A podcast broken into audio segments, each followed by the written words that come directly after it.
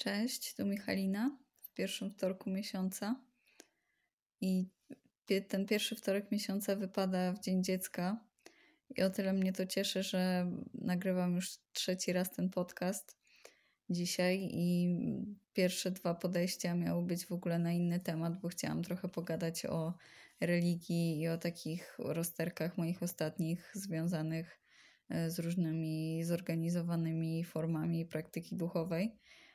I tak mam nawet notatki do tego zrobione i tak zaczynałam, zaczynałam i tak mi nie szło to gadanie o tym i jakoś tak nie mogłam zebrać myśli, żeby to jakoś sensownie przekazać, że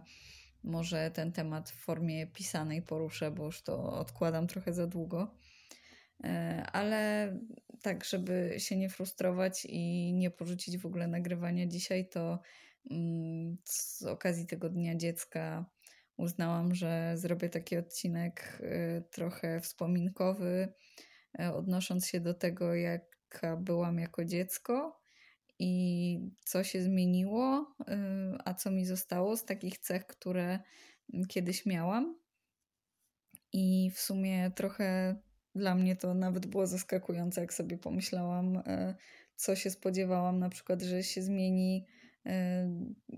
już jak będę dorosła, a co się w ogóle nie zmieniło. Mm, a na przykład jakie cechy pozytywne miałam kiedyś, które, których już teraz nie mam. Więc wybrałam takie trzy cechy, e, które kiedyś miałam, a już je straciłam z biegiem czasu. I trzy cechy, które spodziewałam się, że stracę, a nadal je mam, mimo mm, już nie chcę powiedzieć zaawansowanego wieku, no ale powiedzmy wieku dorosłego. E, to zacznę od tych, które kiedyś miałam i których mi trochę teraz w życiu brakuje. E, pierwszy taki przykład, który często w sumie opowiadam, bo jest dla mnie zabawny, że e, kiedyś się tak zachowywałam regularnie, to było jeszcze w przedszkolu, głównie w starszakach i w zerówce, że bardzo nie lubiłam być z kimś pokłócona, a miałam dosyć dużo dziewczyn w grupie, więc to się zdarzało taki moment, że powiedzmy parę osób było, nie wiem, przeciwko mnie po stronie jakiejś tam drugiej dziewczynki. I ja nie mogłam zawsze tego znieść, że jest taka napięta sytuacja i że tam część osób jest w jednym kącie sali, a część w drugim i że nie można się bawić wszyscy razem. I niezależnie od tego, kto wywołał tą kłótnię, to ja tak zawsze po krótkiej chwili prosiłam tą jedną osobę, z którą byłam pokłócona, żeby ze mną poszła w róg sali, bo byliśmy wszyscy w takiej jednej sali, więc nie dało się za bardzo wyjść gdzieś indziej. Mm, I szłyśmy tam w róg sali i ja tak e, takim przyciszonym głosem wtedy pytałam, że e, czy już e, możemy się pogodzić i wyciągałam rękę, albo pytałam, czy, czy ta osoba nadal jest obrażona, czy już może się właśnie pogodzimy, czy już jej przeszło. I właściwie chyba w każdym przypadku, jak to robiłam, to y, nikt nie chciał się dalej kłócić, więc w sumie zawsze się od razu wtedy godziliśmy. No i już wychodziłyśmy z tego kąta i, mm, i już było wszystko ok, i można było tam kontynuować normalnie zajęcia. E, nie wiem, czy kiedykolwiek jakieś y, nasze opiekunki w tym przedszkolu w tym uczestniczyły, że chciały nas godzić, czy zawsze my się same godziłyśmy wcześniej. Mm, ale dlaczego mówię, że kiedyś tak miałam, a teraz tak nie mam, bo no teraz w ogóle raczej staram się nie wchodzić w takie otwarte konflikty, co też ma dużo minusów, bo po prostu to, że się nie odpowie a jest się wkurzonym mimo wszystko, albo się z czymś człowiek nie zgadza i później i tak tego nie zrobi, to nie znaczy, że tego konfliktu nie ma, tylko po prostu się go przerabia tylko wewnętrznie, a jak się go przerabia tylko wewnętrznie, no to nie weryfikuje się go z drugą osobą i nie można dojść do żadnego albo porozumienia, albo nieporozumienia, jak e, nawet nie wiemy, co by potencjalnie ta osoba na nasze zarzuty odpowiedziała. Więc trochę żałuję po pierwsze, że czasami nie mam odwagi tak, żeby rozwiązywać takie sprawy na bieżąco, tylko uznaję, że nie będę robić afery i że, że się nie odezwę. Mm, a po drugie, że no dużo mi emocji daje, z których nie jestem w stanie zrezygnować, takie obrażanie się i przeciąganie. Nawet jak druga strona o tym nie wie, to te złe emocje teraz u mnie dają raczej taki efekt, że mam ochotę je podkręcać i zostawić sobie na dłużej i jeszcze dorabiać do tego dalej jakieś problemy, niż tak jak wtedy miałam, że na tyle mnie cisnęło, że jest zła atmosfera, że bardziej niż mieć rację, chciałam być po prostu peace and love ze wszystkimi. Mm, a teraz bardziej się dla mnie liczy racja i bardziej się dla mnie liczy jakaś rzekoma sprawiedliwość, która powinna być po mojej stronie, e, albo to, że ja po prostu masochistycznie się chcę dłużej powkurzać, bo czuję wtedy przypływ adrenaliny i mnie to jakoś ekscytuje. Ale no, jako dziecko byłam bardzo bezkonfliktowa, mam wrażenie. Przynajmniej tam jeszcze zanim weszła jakaś szkolna rywalizacja, to to te konflikty właściwie były do szybkiego rozwiązania zawsze. No ale tak idąc dalej, to właśnie mm, kolejna cecha, już jak byłam trochę starsza, czyli w takich starszych klasach podstawówki może, e, to jest staranie się o zewnętrzną aprobatę. I to głównie się tyczy mm, trochę osiągnięć, ale bardziej wyglądu i sposobu zachowania bo teraz jeszcze po pandemii, no to mam tak, że muszę się naprawdę powstrzymywać, żeby mm, nie wyjść w piżamie na uczelnię i to, czy jestem, nie wiem, uczesana, czy mam pryszcza na środku twarzy mm, i czy ktoś uzna, że ładnie wyglądam, czy nie, to bardzo rzadko się tym przejmuję i mam wrażenie, że wręcz za rzadko, iż już przez to się zrobiłam trochę za bardzo syfiarą i uznaję, że w moich oczach wyglądam cały czas podobnie, w sensie w swoim wyobrażeniu wyglądam cały czas podobnie, a nie myślę o tym, że zewnętrzni ludzie mnie widzą inaczej i że to, że mi się wydaje danego dnia, że jak się czuję dobrze jestem wyspana, to że wyglądam dobrze, to wcale się tak nie przekłada. No a tak od czwartej klasy podstawówki to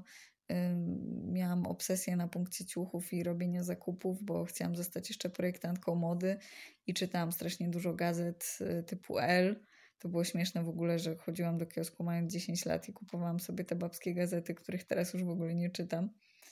Mm, ale ten wygląd dla mnie był bardzo ważny i dobieranie sobie strojów i e, planowanie tych zakupów i robienie rysunków tego, co założy przez najbliższy tydzień. E, I też bardzo byłam łasa na to, żeby e, albo właśnie inne osoby w szkole komentowały to, jak jestem oryginalnie ubrana, mm, albo żeby mnie czasami podłapywałam parę razy, że tam nie wiem, getry sobie pierwsza kupiłam i później e, była moda po jakimś czasie w szkole na te getry. E, to chyba taki jedyny przykład, bo ja później byłam bardziej jakoś tam niby pseudopankowa czy emo, więc raczej e, dziewczyny z mojej klasy się bardziej ubierały dziewczęco i elegancko niż ja. E, a ja tam w jakichś glanach, później przy pinkach bardziej chodziłam, ale to za to e, chłopaki czasami zwracały uwagę na, na plus, że,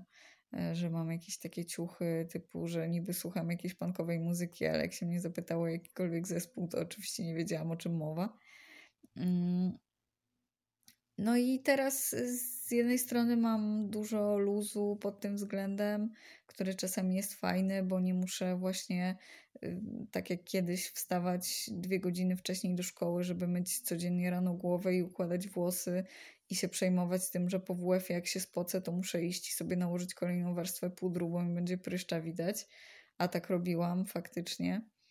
Mm. No ale to, to, tak jak mówię, trochę w drugą skrajność przechodzi już takiego trochę słabego starania się i nawet na jakieś specjalne okazje, jak trzeba założyć coś bardziej eleganckiego albo niewygodnego, albo nie daj Boże coś wyprasować, to już tak się od tego odzwyczaiłam, że wydaje mi się, że to jest przesada i że nikomu to do niczego niepotrzebne, bo i tak na mój wygląd nikt nie zwraca uwagi.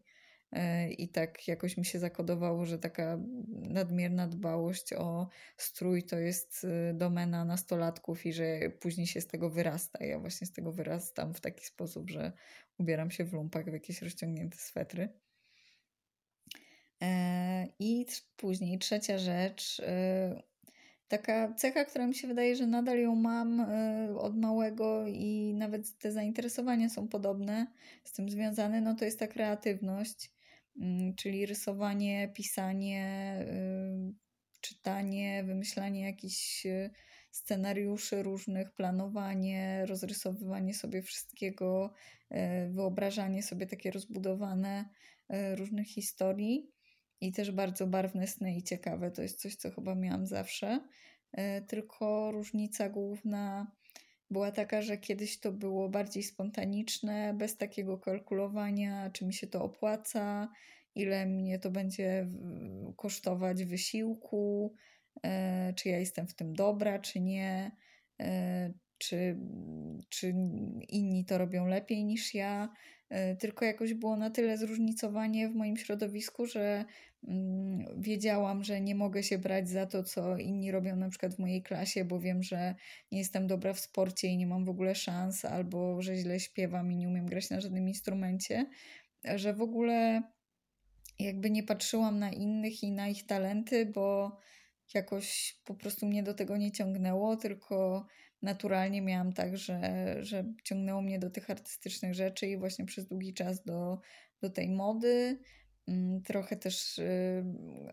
w sumie dosyć wcześnie sobie kupiłam pierwszą jakąś tam kamerkę tanią i zaczęłam też kręcić z koleżankami różne takie inspirowane y, programami głupkowatymi z telewizji. E, właśnie takie paradokumenty kręciłyśmy albo telenowele. I to też było takie dosyć innowacyjne, w sensie, że nikt inny tego wtedy nie robił. Mm, czyli sama byłam w stanie wymyślić w miarę te rzeczy, które chcę robić, bez y, właśnie opierania się na innych, bo nawet no, z internetu wtedy za bardzo nie korzystałam, więc nie wiedziałam za bardzo, co robią ludzie poza moim podwórkiem i moją szkołą. No też nauka języków to było coś, za co może bym się nie zabrała sama z siebie, ale to y, moi rodzice zawsze stawiali na to, zwłaszcza moja mama, żebym chodziła na angielski już od małego, więc y, to się wkręciłam na pewno dzięki rodzicom i też później już kontynuowałam sama, bo y, sprawiało mi to w sumie dosyć sporą przyjemność. Mm. Czyli ten mały dostęp do informacji dla mnie nie ograniczał mojej kreatywności w żaden sposób, a mam wrażenie, że wręcz mi było łatwiej realizować te swoje pasje bez takiej presji tego, że ludzie dookoła mnie robią to samo i robią szybsze postępy niż ja, albo robią to lepiej i powinnam się od nich uczyć, tylko tak na spontanie jakoś sama byłam w stanie się w tym powiedzmy rozwijać. I teraz e, przechodząc do cech, z których myślałam, że wyrosnę, mm, albo że moje zachowanie sprawi, że to się zmieni, no to taka, co, co ja zawsze mówię, że jest jedno z moich głównych jakichś tam przywar, to jest lenistwo. I to, że nawet jak byłam czasami zapisana na jakieś zajęcia dodatkowe, które lubiłam, jak e, byłam mała, to jak miałam okazję się wymigać i zostać w domu i obejrzeć sobie y, Mulan po raz setny na kasecie, to się zawsze bardzo z tego cieszyłam. Mm, I niby z nauki byłam dobra, ale też nie byłam taka, żebym wykorzystywała jakoś swój potencjał na zasadzie startowania w olimpiadach albo właśnie w jakichś dodatkowych y, kółkach, czy zgłaszania się jakoś bardzo na konkursy. Właściwie jak mnie nauczyciel nie zapisał, to to nie byłam taka hej do przodu, tylko lubiłam sobie tak na spokojnie, wszystko powoli. Jak nie trzeba czegoś robić, to tego nie robić. Mm, I ogólnie e, tak samo jak teraz, to większość dnia chciałam spędzać w trybie oszczędzania energii, czyli albo czytając książkę, albo oglądając coś, albo jedząc, albo śpiąc. Więc to właściwie mi zostało że jak sobie myślę o jakichś aktywnościach zewnętrznych, no to wszystko właściwie jest męczące. Jak coś trzeba zrobić, no to zrobię, bo się boję konsekwencji, ale ogólnie to sobie myślę od rana, jak tylko gdzieś wyjdę do biedronki na 5 minut, że muszę wrócić do domu i odpocząć. Mm, więc od małego strasznie dużo śpię. Przyzwyczaiłam się, że w ogóle nie jestem w stanie zarwać nocy, nawet jakby się waliło i paliło, to po prostu pójdę spać na te 8 albo 9 godzin, bo nie jestem w stanie inaczej funkcjonować. E, także dobrze, że jeszcze nie robię drzemek w ciągu dnia, bo już w ogóle bym e, chyba nie wiem ile godzin na dobę spała, ze 20. E, więc, więc ten leń niestety mi, znaczy stety, niestety, no ma to też swoje plusy, ale, ale towarzyszy mi od zawsze chyba. Mm, druga rzecz, która mi została, którą akurat lubię, to jest to, że bardzo na moje życie wpływa to, co czytam i jakieś takie pomysły i idee, które mnie przyciągają właśnie albo w książkach, e, albo w życiu codziennym, jak słyszę jakieś rozmowy, że jestem w stanie wyłapać jakieś takie pojedyncze zdanie czy pojedyncze słowo i na, na podstawie tego się na tyle zainspirować, e, że mm, przekłada się to albo na jakieś działania, albo na jakieś plany, albo sama rozwijam sobie w głowie ten koncept wtedy i potem mogę o tym pisać albo robić jakieś prace artystyczne. I no, można powiedzieć, że ciemna strona tego jest taka, że może łatwo mną zmanipulować, albo gdyby była książka napisana jakoś tak, że, że do mnie przemawia, no to e, nie bardzo, nie zawsze to filtruję na zasadzie, na ile to jest prawdziwe, a na ile nie, albo ktoś się z tym zgadza, tylko bardziej czuję, że mnie ta treść przyciąga i że jest mi na ten moment potrzebna, albo na ten moment zwróciła moją uwagę, i e, tak nie do końca się zastanawiam e, czy to jest spójne z tym, co robiłam wcześniej, albo czy to jest na pewno adekwatne, żeby się teraz tym zajmować, tylko na tyle mi to zostaje w głowie, że jakoś to kiełkuje tak czy siak. Mm, I trzecia śmieszna rzecz, której się nie nauczyłam jako dorosła osoba, to jest oszukiwanie. I mam wrażenie, że z racji na punkt pierwszy, czyli lenistwo, już się tego nigdy nie nauczę, bo jakoś tak. Yy, od podstawówki mam tak, że nigdy specjalnie nie ściągałam E, nigdy rodzicom specjalnie nie kłamałam, ani znajomym. Co najwyżej znajomym czasami nie chciałam do końca czegoś powiedzieć, ale nie wiem dlaczego tak jest, że się nie nauczyłam tego kłamania, jak byłam mała czy się za bardzo bałam, czy mi się wydawało za bardzo, że się to wyda. Chyba to trochę było tak jak z, tym, z tą pierwszą rzeczą, co mówiłam, czyli z tym rozwiązywaniem konfliktów, że atmosfera towarzysząca kłamstwu i ukrywaniu później tego i sprawdzaniu, czy się nikt tego nie dowiedział, jakoś była dla mnie yy, za ciężka i za bardzo stresująca, żeby się na nią decydować, więc wolałam już. Yy, ponieść konsekwencje mówienia prawdy, albo tego, że będę mniej lubiana, bo nie daje ściągać, albo że będę miała nawet trochę gorszą ocenę i że ktoś będzie, nauczyciel powie, że tam jest rozczarowany albo coś, to był to dla mnie mniejszy ból niż e, właśnie e, ponosić konsekwencje tego kłamstwa i próbować to zatajać dalej i szpiegować, kto o tym wie. I do tej pory mam takie podejście, że, mm, że oceniłam tą prawdomówność jako opcję łatwiejszą, mniej wysiłkową i dlatego teraz się chełpię, że jestem uczciwa i że to jest moja w ogóle mega wartość, z której nigdy nie zrezygnuję. A to nie tyle jest wartość, co jest po prostu brak umiejętności wyćwiczonej w dzieciństwie, więc mało kantowałam, tak mi się wydaje, przynajmniej na tle jakoś innych osób, które znam i i do tej pory mam wrażenie, że bardzo dużo sytuacji źle oceniam w swoim życiu, które się dzieją dookoła mnie, bo nawet nie biorę pod uwagę, że ktoś w tej sytuacji po prostu mnie oszukuje, a ja nawet o tym nie wiem. E, więc tutaj brak wprawy naprawdę robi różnicę, a y, trochę mam mieszane uczucia co do konceptu, żeby uczyć się kłamać w wieku lat prawie 25 Mm, może są jakieś teraz kursy i webinary, które mnie tego nauczą, więc y, możecie dać znać, czy uważacie, że kłamania warto się nauczyć na starość i robić na przykład oszustwa podatkowe albo e, mieć udany związek e, oparty na tym, że nie mówimy prawdy. Nie no, oczywiście tak teraz się trochę śmieję, ale, ale tak to śmiesznie wygląda właśnie u mnie. No i to w zasadzie tyle. No mogłabym dużo więcej takich rzeczy znaleźć, bo no, te wspomnienia już są trochę zniekształcone, wiadomo, no bo trudno mi jest teraz się wczuć w to, co myślałam, jak miałam 7 czy 8 lat, ale ja dosyć rzadko wspominam w ogóle rzeczy i mam jakieś takie mocniejsze wspomnienia pojedyncze, które mi jest łatwo przywołać, ale tak zastanawiać się na przykład nad cechami, które kiedyś miałam i które się zmieniły pod wpływem różnych doświadczeń, to nie pamiętam, żebym coś takiego robiła i bardzo w sumie mi się to wydało ciekawe, więc też Wam polecam sobie coś takiego zrobić, powspominać sobie trochę siebie jako dziecko i, i co Was zaskoczyło, że jako dorośli nadal się tak zachowujecie, a co Was zaskoczyło, że zostało z Wami na przykład przez tyle lat. E, to może jeszcze ten wątek pociągnę kiedyś w jakimś wpisie, bo nie chcę robić całego mm, podcastu czerwcowego pod kątem Dnia Dziecka, chociaż właściwie byłoby dosyć łatwo, no bo można by kolejny jakiś tam sportowo-żywieniowy też zrobić, typu smaki z dzieciństwa, ale jeszcze nie jestem zdecydowana, czy iść dalej w ten klimat, więc okaże się za tydzień.